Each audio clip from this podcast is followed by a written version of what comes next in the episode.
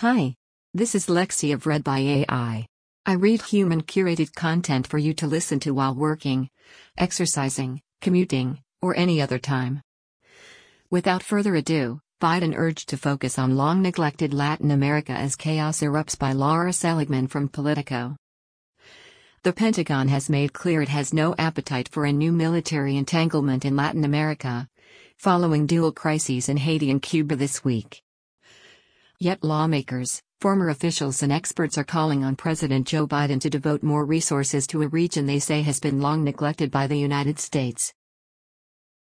Top military officials at U.S. Southern Command have warned for years that Russia, China and other bad actors are rushing to fill the power vacuum left by Washington's deprioritization of Central and South America in favor of faraway places such as the Middle East. Now, the shocking assassination of the Haitian president and historic unrest in Cuba are a stark reminder of how quickly tumult can erupt in America's own backyard, and the potential security ramifications for the entire region. U.S. officials have thus far declined to fulfill Haitian officials' requests to send American troops to help calm the situation. Although they sent a small number of personnel to shore up the U.S. embassy there immediately after President Jovenel Moïse's assassination. And though Biden has voiced support for the protesters in Cuba, most of his administration's policy toward the country, including potentially lifting Trump-era sanctions, remains a mystery. Washington's neglect of the Western Hemisphere has allowed Moscow and Beijing to prop up anti-democratic regimes that foment disorder and unrest across the region, experts said. The United States has deprioritized and underinvested in the Western Hemisphere for decades, said Ryan Berg, a senior fellow at the Center for Strategic and International Studies, urging the Biden administration to invest more in the region. China and Russia support illiberal regimes throughout the hemisphere, such as Venezuela, that compound regional security challenges and hold back political transitions toward democracy. Senator Jim Inhofe, Republican Oklahoma, is one of several lawmakers who have repeatedly called for greater investment in Southern Command to counter China and Russia's rising economic and military influence. In a statement to Politico, Inhofe noted that the threat of drug and weapons traffickers, the immigration crisis at the border, as well as other criminal organizations pose a real threat to American families. The challenges we face in Southcom are complex and widespread, and are all the more important given their proximity to our homeland, Inhofe said. Dealing with all of these challenges is made exponentially harder when the Department of Defense is underfunded, which is exactly what it will be under President Biden's proposed budget. Last year, Senate appropriators provided an additional $28.3 million to fund Southern Command's unmet requirements for intelligence, surveillance and reconnaissance. This year, DoD has asked for a boost of $163 million overall, according to a list obtained by Inside Defense. U.S. military intervention in Haiti or Cuba would be a huge mistake, said Rebecca Bill Chavez, who served as the Pentagon's top official for Western Hemisphere affairs in the Obama administration. Instead, she called on the Pentagon to dedicate more resources to humanitarian assistance and disaster relief to the region, and to countering China's predatory economics and illegal fishing. We've had a tendency to neglect Latin America, Chavez said. It's a region that's far too often overlooked and as a result we're always reacting. I think we need a coherent long-term strategy toward the region that goes beyond the Northern Triangle. While the situation compels some involvement, sending U.S. troops to stabilize the situation would be very risky and would likely result in a longer-term engagement, said Michael Shifter, president of the Inter American Dialogue, a group focused on the Western Hemisphere. He urged the administration to help Haitian officials work out a stable governing arrangement, including considering appointing a special U.S. envoy for the country. A top concern is the possibility that an uncontrolled civil conflict in Haiti could lead to a new refugee crisis, Shifter said. The U.S. cannot afford to be on the sidelines in the wake of the president's assassination and ensuing chaos, Shifter said. The Biden administration has a fundamental interest in doing what it can to stabilize the situation in Haiti through non-military means. Pentagon spokesperson John Kirby sought to tamp down any expectation of a new U.S. military intervention in Haiti or a major shift in the Pentagon's priorities on Tuesday. Recent newsworthy events aren't necessarily going to drive major changes to Southern Command, Kirby said. Southern Command has long requested additional resources for the region, particularly as anti-American actors have grown in influence there. Admiral Craig Faller, the current commander, noted recently that Russia, China, and transnational criminal organizations are actively undermining America's efforts in the Western Hemisphere. I feel an incredible sense of urgency. This hemisphere in which we live is under assault, Faller said at a Senate hearing in March. We are losing our positional advantage in this hemisphere, and immediate action is needed to reverse this trend.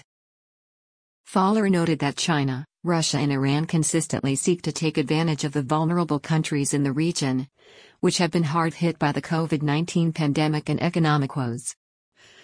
China, for example, is building 40 ports in the region and has significant loans with Latin American countries that Beijing uses as political leverage. Meanwhile, regimes in Cuba, Venezuela, and Nicaragua perpetuate corruption and open the door to bad actors, he said. But repeated calls for additional resources have not yielded significant results over the years.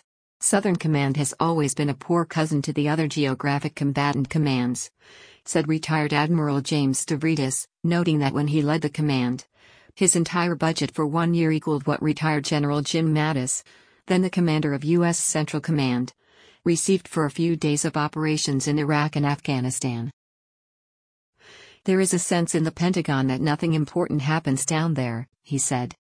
As we wrestle with massive refugees from Venezuela, instability in Haiti and Cuba, dominant gangs and drugs in the Triangle of Central America, nascent Islamic terrorism organizing, and the crisis on the U.S. southern border, it seems clear that we need to pay a lot more attention to the world to the south, Stavridis added. One exception to this general rule is Colombia, where Washington has strong diplomatic and military relations. The United States is Colombia's largest trade and investment partner, with large investments in the mining and manufacturing sectors, according to the State Department. Meanwhile, the U.S. military trains regularly with its Colombian partners and is a major provider of arms to the Colombian military and police. The Haitian police have implicated at least 20 Colombians in a suspected plot to assassinate the president. But the circumstances of the Colombians' involvement is increasingly murky. Stavridis echoed Faller's comments, noting that Southern Command needs additional resources to enable soft power, medical diplomacy in the form of hospital ships and airlifted clinics, response to natural disasters, humanitarian construction of schools and other infrastructure, and counter-narcotics. These capabilities are inexpensive and will achieve outsized effects, he noted. The irony of soft power is that it is incredibly inexpensive in terms of cost versus long-term benefit, much like preventative medicine, he said. But the U.S. military has a complicated history in Latin America, dating back to the Mexican-American War, when the United States invaded Mexico and captured Mexico City in 1847.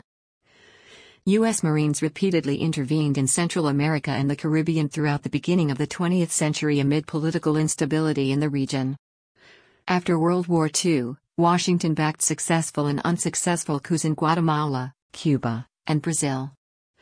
And during the Cold War, Latin America was frequently the victim of the proxy war between the U.S. and Russia, with both sides fomenting conflicts in Nicaragua, Grenada, and Panama.